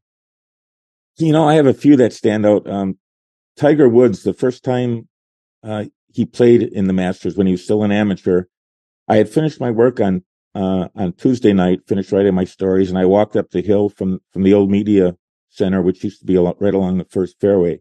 I walked up toward the clubhouse. Sun was setting. Nobody on the course. You know, the spectators were all gone no, you know, play was done for the day. Practice rounds were done. So I was all alone standing near the practice uh, green, just looking out over the first and ninth and 18th holes. And, um, all of a sudden I felt a presence next to me and I turned and looked and 10 feet away, there's Tiger Woods in a, in a suit. He had just come out of the, uh, the, uh, amateur dinner for amateurs. And we just kind of nodded each other. We just stood there looking out over the course. I'm thinking this is a beautiful place, and I'm I'm sure Tiger was thinking, I wonder how many Masters I'm going to win before I'm done. Um, uh, that was one of my favorite memories. The other one was uh, everyone knows that Jack Nicklaus won the Masters in 1986 at age 46, but few people remember that in 1998 when he was 58, he he was in contention um, until the final few holes actually, and I, I decided to follow Jack uh, in that final round and. I think he came to the third hole. He was one or two shots off the lead on Sunday. And at the Masters, it's the only tournament that uh, media does not have under the ropes access. We have to stand behind the ropes, just like the spectators. So I, I walked ahead and got a position right on the rope, right next to the third green. I was probably 12 feet from the putting surface. And Jack missed the green short and right. And he gets over his chip, and now he's standing, you know, six, eight feet from me, and he chips in. And uh, he turns and looks into the crowd, but he was looking right at me. He wasn't looking at me. He was looking into the crowd, but it felt like his, he was staring at me. And he just shrugged his shoulders like, what do you expect? I'm Jack Nicklaus. You know, it was, uh, I, st- I still get goosebumps thinking about that moment. I'll tell you what, Gary, that you're right. Not a lot of people remember at age 58 on two bad hips that he would later yeah. get replaced, that he made a run at a seventh jacket. I thought that was one of my favorite. I'm a huge Jack Nicklaus fan, and yeah, that is one of my favorite memories. It's uh, sort of very underrated for how great Jack was.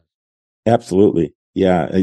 Another moment. It wasn't a Masters moment, but we used to have a tournament in Milwaukee, the Greater Milwaukee Open, and uh, somehow they talked Jack into playing in it one year. Um, it might have been 80, I believe it was 85, the year before he won the Masters.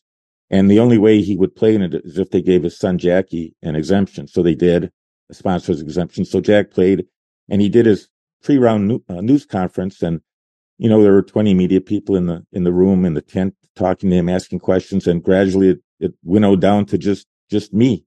And it was me and Jack. And uh, I thought, you know, surely he, he's going to get tired of questions and get up and walk out.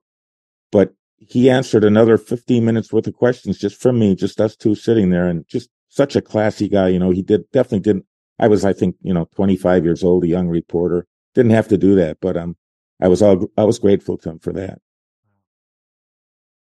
Gary, uh, just one more before I let you go. And you Yeah. were the first writer inducted into the Wisconsin Golf Hall of Fame since the 60s when you Hmm. were elected in, in 2017. What was it like for you being honored like that in your home state? Well, it was obviously a huge honor, one that I honestly didn't feel I, I deserved. I remember um, having to give my speech. I, was presented by Gene Haas, who's now retired, but he was the executive director of the Wisconsin State Golf Association. And I look out at this room and there's really some of my heroes in the, in, in the state, um, who had been inducted into the Hall of Fame or were going to be, you know, at some point, um, some of the best golfers the state has produced. And I didn't feel like I had done anything honestly deserving to be in the Hall of Fame, but, but was so honored and still am to this day. I, I still attend the induction dinners every year. And, uh, when they ask the, um, the uh, active members in the Hall of Fame to stand up at the dinner, you know, I, I stand and I look around and I think I, I don't belong with these people, but, um, but yeah, it was a, you know, a highlight of my career, I would say. Gary, before I let you go, how can our listeners stay up to date with all the great things you're doing now and follow you, whether it's online or it's on social media? Well, I really appreciate uh, you giving me this opportunity, Chris. And, you know, uh, I write for a website called wisconsin.golf. Pretty easy. Just plug that in uh, as your URL and it'll take you right to our website. And we have two full-time writers and um, we, we cover everything golf related in Wisconsin courses, people, tournaments. Um, and then um, I'm on Twitter or X uh, at Gary D'Amato Golf. Well, Gary, I can't thank you enough for taking time out of your night to come and be a part of the show. It's a, it's been a real treat having you here. I feel like we've just scratched the surface of all the great things you've achieved over the course of your career. I hope we get the privilege of having you on the show again real soon. Anytime, Chris. Thank you for, for your support. I appreciate it. Take care, Gary. Merry Christmas. Happy holidays to you and your family. Look forward to catching up with you again soon. Same to you. Thank you. See you, Gary. That is Gary D'Amato. D apostrophe A M O T O is the spelling of his last name. Again, Wisconsin.golf. Gary D'Amato at Gary D'Amato Golf on uh, Twitter and Instagram.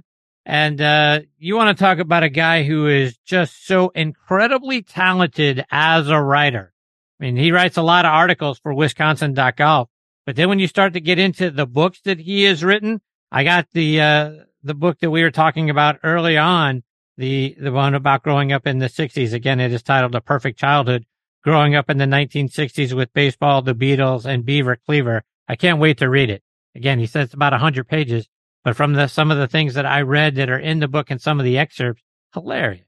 Great story. He talks about, you know, growing up in the 1960s. Now, I was born in 65, so I don't recall growing up uh, as the, the part of the 60s, but I know my parents who were married when they were 20 and 21. I mean, they, they were all a part of that sort of thing. So I cannot wait to read that book and share it with them because I'm sure, like Gary said, he, they're going to see themselves in Gary's stories. So a, a wonderful guy, a great writer, and obviously a guy who, who deserved to be in the Wisconsin Hall of Fame. We, we barely scratched the surface of, all of Wisconsin golf. And that's what I want to get into with him next time because Wisconsin is a very underrated state for great golf courses. So we'll do that next time. I'll get him back on the show again real soon. Coming up next is going to be Chris Knobloch. Chris is one of the best junior teachers that we have in our game. He is, in fact, a U.S. Kids Golf Top 50 Master Teacher. Really looking forward to having him as part of the show tonight. Before I bring him in, and folks, do you sway and you're off balance in your golf swing? You know what? It could be your shoes. A golf shoe needs structure to provide stability and reduce sway. How can you tell if your shoes lack structure and are hurting your game? If you can hold your shoes by the toe and heel and twist it, toss it. Sqairz was designed for the perfect balance of structure and comfort. Isn't it time you tried Sqairz? Try the new Speedbolt at sqairz.com. That's S-Q-A-I-R-Z dot com. Looking for the ultimate Myrtle Beach golf experience? Well, it's only a click away. Check out the two-play special at two of America's most awarded public golf courses, Caledonia Golf and Fish Club and True Blue Golf Club. They are low country masterpieces featuring two iconic Mike Strantz designs. Play these two incredible courses for one great price. Visit CaledoniaGolfandFishClub.com to learn more about the two-play special and book your tee time today. Again, that's Caledonia Golf and Fish Club.com. Okay, now joining me is Chris Knobloch. Chris is the director of golf at Eagles Landing Country Club in Stockbridge, Georgia. He also teaches over at Summer Grove Golf Club in Newnan, Georgia. Both are just a little bit south of the city of Atlanta. He earned his BA in psychology at the University of West Georgia. Prior to joining Eagles Landing, he spent time as the head golf professional at Newnan Country Club, the Peachtree City Golf Academy, and as a junior golf specialist and leader at Junior Golf 365. He is a U.S. Kids Golf Top 50 Master Teacher and a Golf Range Association of America Top 100 Growth of the Game Professional. In 2017, he won the Gene Siller Youth Player Development Award, and I am very honored I get to have him with me this week here on Next on the Tee. Hey, Chris, thanks for coming on the show. Hey, Chris, it's an honor to talk with you. Thank you for having me this evening. So, Chris, like I mentioned in your intro, you're one of the top kids instructors in our game. Take us back to when you were a junior player. How did you first get interested in golf and who was the first person to put a golf club in your hand? Yeah, you know, I was fortunate. My dad uh, brought me to the golf course. He had just joined a club and he took up the game later in life and, um, you know, just introduced me to the game. And, and, um, you know, I, I was fortunate to have him as a guide and, but also grew grew up around a lot of good players and, and, and almost had live video right in front of me. Uh, didn't hit a lot of golf balls, just played a lot of golf with, uh, you know, with kids that were, were certainly going to, Division One college playing. Um, and, and that's, that's how I, I sort of picked it up. I hung around some older kids. I was a little young kid around there and, and every, uh, every day my dad dropped me off the golf course during the summer and picked me up in the evening or played some additional rounds of golf with me, um, after he was done with his day. So, uh, so fortunate to grow up um, around some good players. My dad was uh, was instrumental to getting that done. Chris, I saw an old interview that you did, and in it you said you were playing college golf and working at a club as a cart boy, and the head pro came to you one day and asked if you'd like to come work in the golf shop and learn about the golf business. Is that how it got started for you, for golf becoming a career path? Yeah, it was. Um, you know, I, I I was, you know, a decent junior, played college golf at West Georgia. Um, you know, taking some summer classes, got my job, you know, over in Carrollton. And, um, yeah, the pro, you know, he, he, uh, you know, he just said, Hey, you know, what do you want to do? And as a college kid, you don't know what you really want to do much. And, uh, he, he was, uh, he, he sort of took me under his wing and showed me, uh, you know, a lot of things about the golf business. He even, you know, gave me the junior program. And that was what traditionally happened to an assistant golf pro. They were saying, okay, hey, you're the low man on the totem pole. You go take care of the juniors. Um, and I enjoyed it, you know, and, and, and that's, you know, that was my first taste of teaching the game, uh, besides playing it. So that's, that's absolutely how I got in. And that's been a number of years ago, but, uh, it's, it's been a, a good decision ever since. And Chris, how much of your junior golf experience, the things you talked about a moment ago, how much does that play into how you go about teaching your junior players? You know, I think some of it, but I've also studied around, you know, some really good junior instructors around the country. And, you know, I, I love to learn, I, you know, from, from US kids to, to TPI to, to SNAG to, you know, just, you know, having the opportunity to talk to, um, you know, instructors that have the same passion as I do. And, and, uh, so it, it, it mixes in there nicely because, you know, I, grew up as a junior player and, but, you know, the times have changed, you know, since, since way back when. And, and I, I try to stay up with that as far as technology, what the kids are into, uh, and, and how to, how to best relate to, to our juniors and, and, and get them introduced to a wonderful game and, and get them to stick and play, uh, for a long time too. Who are some of those other junior instructors that you've been around that have influenced you? Yeah, I would say number one, uh, John Godwin with US Kids. Um, I still get to spend some time with him and, and just his insights and his experience, uh, you know, seeing, uh, kids develop in his program and, and asking questions from him. Uh, Nicole Weller is a great source of information. She is, um, she is a, a gem in our, our industry uh, so calm and collective, you know, almost the opposite of what I am teaching kids. And, um, you know, just, just those two people, I think, uh, epitomize, you know, the passion of, of seeing a young, uh, boy or girl pick up the game of golf and, and whether they want to make it a career or just make it a game that they play for a lifetime. Uh, those two people, I would say, really, really, really uh, have influenced me a lot. Chris, when a parent brings their child to you for his or her first lesson, how do you go about making this new game that they're being introduced to, make it a game that's, that's fun for them and they want to come back and take more lessons and, and start to play the game on a regular basis? Yeah, I think that's a great question. First, I, I try to really make them feel comfortable. Um, I, I, think growing up, I, I, saw some some places that uh, juniors weren't welcome. Um, you know, they they really didn't roll out the welcome mat to to kids playing the game. So I, I want to, you know, talk to that junior golfer and, and and and sort of get to know them and make them feel comfortable. I I you know I I, I sort of dress in some you know funny pants. I wear some loudmouth stuff and some high colors and and be really energized um, around those kids. And, and, and I think that adds to uh, maybe making them feel comfortable. And then once they start to feel comfortable, then, you know, I can start to, you know, show them some of the things that are going to, you know, have them enjoy the game, the fundamentals of the game. That's, that's what I want to do. I want to make them feel comfortable.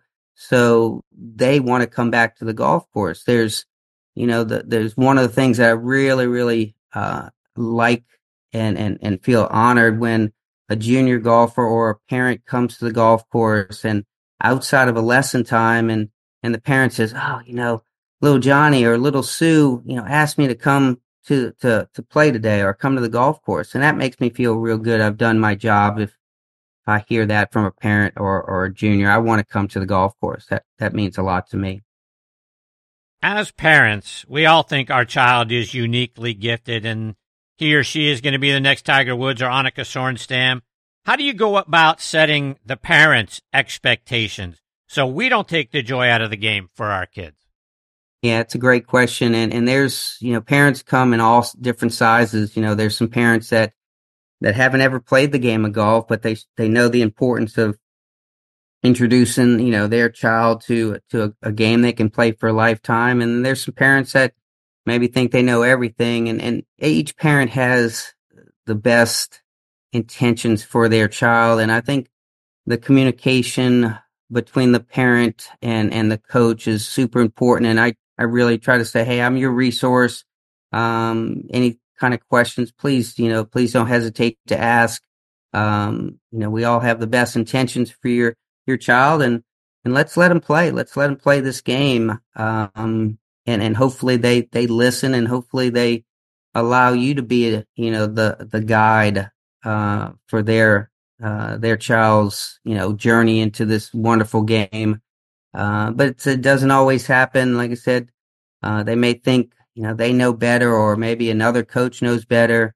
Uh, but but I think it, it you got to be honest with the parent. And golf's you know a challenging game. You know um, to to get to an elite level uh, you know, there, there's there's a lot of good players out there, but there's that elite level is is challenging to get there. And if you're honest with the parent, uh, I think that's a good start. I think that's that's the way we need to begin our relationship. Speaking of knowing better, we tend to want to coach our kids. You know, do this, don't do that. Why are you doing this thing? And none of us are a top 50 junior master professional like you are. Is that part of the upfront expectation setting that, look, I'm the teacher. I'm to, you need to let me teach as opposed to, you know, the parent wanting to kind of butt in and, and say, don't do this, make sure you do that, you know, that sort of thing. We, we try to take over what you're trying to do and then we end up getting in the way. Yeah, I think one of the things I do in my classes, I, I sort of, I ask the parents to be on the sidelines and, and, and, and every now and then you get a parent, you know, almost like a baseball, you know, uh, parent that, you know, says, Hey, you know, uh, do this, you know, or do that. I really try to keep the parents, you know, as, uh, as observers during my classes and certainly answer their questions after class. Um, and I think, you know, when, when, say in an individual scenario, I don't mind a parent watching the lesson and I'd, I'd ask for just them to watch and listen because I also realize they're going to spend more time with their child than I am. And if they listen, they may pick up some things or the same wording or the same verbiage that I'm using to help their uh, child learn, uh, maybe something that we're trying to get across. And, and I'll bring the parent in at the end of the lesson and almost, you know, do a little counsel with both the student and the parent to say, okay, this is our goals from our lesson and this is how we want to do it. Uh, you know, and, and hopefully the parent says, okay, yeah, I'm, I'm good with that instead of trying to throw in you know, the whole buffet. I, I sometimes say, hey, every, every, golfer wants the whole buffet. They want, you know, so much at one time. And we just have to, you know, sort of take little pieces and, and, and go from there. But I think the, where we go with the parent is to say, okay, hey, guess what? I'm okay with you being, uh, you know, being here. Uh, I need your support. Your child needs your support uh, let's talk the same language and, and, and we both have the same goals for your child to, to enjoy this great game of golf. At what point or at what age do you start teaching the fundamentals of the grip and the golf swing versus just allowing the kid to, to hit the golf ball, feel the joy of getting it airborne or, or rolling one into the hole? Yeah, I mean, I start kids as young as three and four years old, and and and I'll teach some fundamentals. There's there's some fundamentals that they can learn at an early age, and and I think with, you know, with, with the equipment better, um, suited for kids, you know, US Kids makes a great club that's fit for maybe the correct height, the, uh, the proper weighting, uh, better than maybe you and I growing up, you know, and I grew up, you know, we all had some cut down clubs and maybe we were a little bit too heavy. And, um, you know, so I think, uh, uh that leads to the proper fundamentals at an early age. I certainly teach athletic fundamentals, you know, throwing and catching and balance in that. So I think besides just getting them the sense to get get the golf ball in the air or, or roll the ball in the hole, I think fundamentals can be taught from day one. What about the camaraderie of the game, Chris? Is, is part of the learning process to teach kids to to celebrate not only their own successes but also the success that the other kids in the class are having? Oh, absolutely. I, I, mean, I believe in group scenarios as far as teaching kids in groups. Um, you know, and, and, and, and, and, and kids love to be around their friends. And, and that's, that's the joy of it to see kids, you know, in, in a little team versus team and, you know, competition super. I, I, I promote competition, but I also create, uh, some social, you know, situations where they're working as a whole group to, you know, to maybe beat one of the coaches or to just gain to win a game against um, a, a, goal or a challenge. So I think um, you know PGA Junior League has done a great job with that, where it's it's a team scenario. They you know PGA Junior League gives them jerseys and they put their numbers on the back and they put their last name or the team name on the back, and this has created a a wonderful uh, situation for these kids to to to play the game, get on the golf course in a less pressure situation, and pull for each other too. And even in the PJ Junior League and in the leagues that we've run, the parents, you know, are, are there in a in a very supportive role for no matter their kids, but any of the kids in their group. So, so yeah, I think you know the Junior League has uh, has has promoted you know some very very good camaraderie and sportsmanship because uh, that's what the name name of the game. I think you see golf as a sportsmanship game more than than than some other sports. Chris, what are some of the most fulfilling moments you've got to have watching your junior players go out and have success on the golf course? Yeah, it, it means a lot. Um, you know, I had one student and I start working with him. It's, um, you know, about a junior in high school and, and, you know, he's a good player, good athlete. And all of a sudden we work together and he sort of blossomed and, and that's how sometimes it happens. And, you know, he went on to play golf uh, in college and, and quite successful in college. And now he's a he's uh he's one of my coaches during the summer, and and he uh he sort of uh has taken that love of the game and and he he teaches full time as as a teacher at a school and but comes during the summertime and helps me uh teach some kids. And uh you know it, it makes me feel good that I had a lot to do with his development as a, as a golfer. Um and and and I think you know, a couple other, you know, situations when uh, the parent, you know, comes up, will say, you know what, uh, you know, you're the reason my son or daughter plays the game, and and and and they're you know they're uh, enjoying it, they're getting better, and and your initial interaction, your initial uh, development uh, has been a great part of that. So that makes me feel really really good, and and that's sort of why we do what we do. That's why I, I get on the lesson tee and and start the kids young and, and have some fun and, and a youthful nature to to to to do uh, you know to to have an impact to to to teach these kids or allow these kids to learn a game for life lifetime. Chris, I want to get a playing lesson from you that all of us can use to become better chippers of the golf ball. You have a one-legged drill that I saw that can help us hit more solid chips. Take us through that. Yeah, so you know, I believe in balance, and uh, you know, and and if you you know if you stand on your left leg for a right-handed golfer, and you just take a little swing, and even take a couple practice swings, and the first time you're probably going to fall over or at least lose your balance and, and try to catch yourself. But if you stand on your left hand, left leg and, and you just sort of swing the golf club, you'll start to get some kind of sense of balance and then you'll start to get some sense of control of the golf club and, and you'll be surprised how well you'll make contact with that golf ball. And, and I do it all the time in my, my clinics and from standing on one leg to swinging with one hand um, and and really surprise you know the, the golfers that that try that how well they are. Hey, on one foot or one hand, and um, you know I don't want them to do it in the middle of a round, but certainly a great way to practice. So let's take that a step further.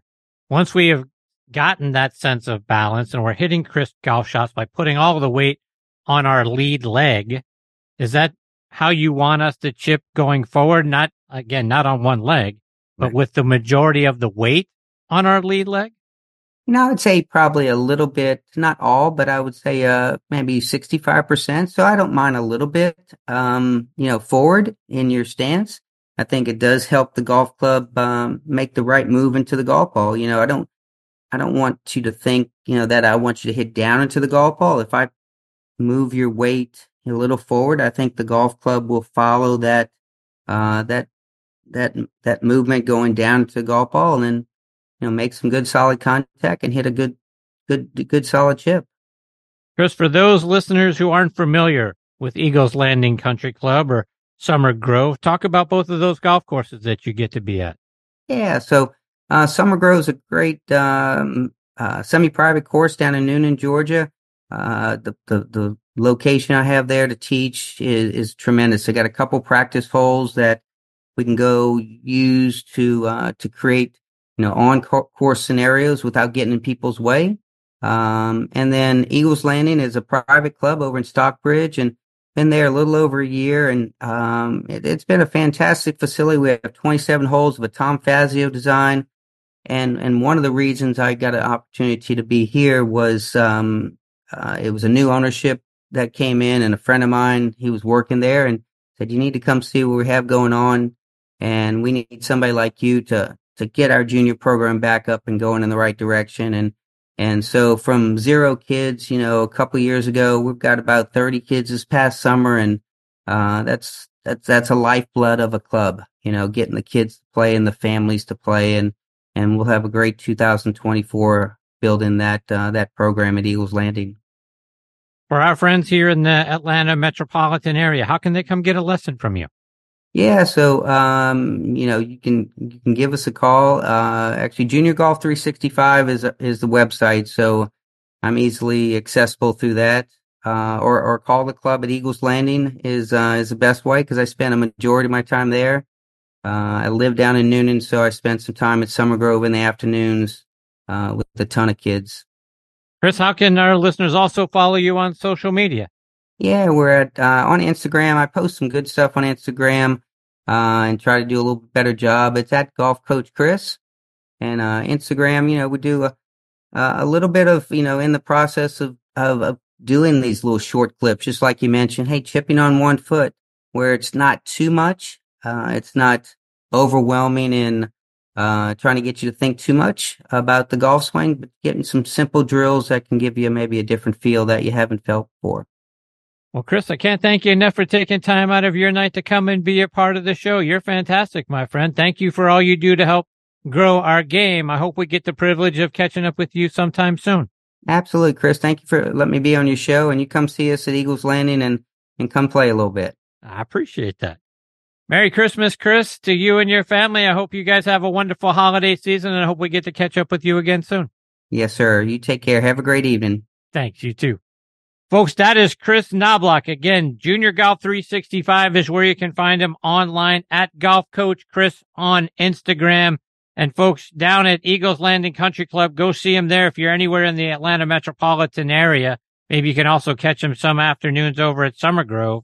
But he is doing great things with the junior programs there. And he's just, you know, there's a reason why he's a U.S. Kids Golf Top 50 Master Teacher. Those don't come along very often. Again, top 50 and master teacher on, on top of that. That tells you how good he is. You heard about all of the things during the course of our conversations that he is doing for our junior players. A wonderful guy, a wonderful coach, and and a guy that's out there growing the game from the very grassroots. You heard him say, "These are the kids that are going to come coming along that are going to grow our game and, and are going to be out there as a part of these country clubs and these golf courses. They're the future of our game." And he is doing a great job of, of building that piece up. Can't thank him enough for taking time out of his busy schedule to come be a part of it. And I certainly look forward to hearing more about the things that he is doing with junior golfers in the Atlanta area very, very soon. Folks, before I close up shop tonight, you've heard me talk about some great products that I saw at the PGA Merchandise Show. And another one that stood out to me is On Point Golf. Game changing, three dimensional ball markers that science shows will help us see the line better when we're putting and therefore make more putts and lower our scores. See for yourself why Jim Furyk and I are big fans by going online to onpointgolf.us. All right, my friends, it is time for me to put a bow on this edition of Next on the Tee. I want to send out my sincere thanks again to Tom Patri, Paul Alexander, Gary D'Amato, and Chris Knobloch for joining me this week. Scheduled to join me next week are PGA Tour Champions Pro Bob Estes is going to be back. Adam Lockwood, the director of golf at the Golf Club of Houston, will be making his next on the tee debut. A longtime friend of the show and the very best yoga instructor on the planet, Katherine Roberts, will be back, as will another Champions Tour pro, Neal Lancaster. So it's going to be a great show, folks. I hope you'll tune in and be a part of it with us. You can find this show available as a podcast just about anywhere you get your podcast content. In particular, we're out there on triblive.com and the Pittsburgh Tribune Review site. Just go to triblive.com, click on sports and then podcast. You're going to find Next on the Tee available for you free, front and center right there for you. You also can find the show out on Good Pods, Apple Podcasts, Spotify, Amazon Music, Audio Boom, and Player.fm. And as always, my sincere thanks to the folks over at Good Pods for making this show one of their recommended podcasts and a staff pick. Please download their free app and stream your favorite podcast right there on your favorite device. But most of all, my thanks to all of you for being the greatest supporters in the history of podcasts. I appreciate you all so very much. Until next week, hit 'em straight, my friends.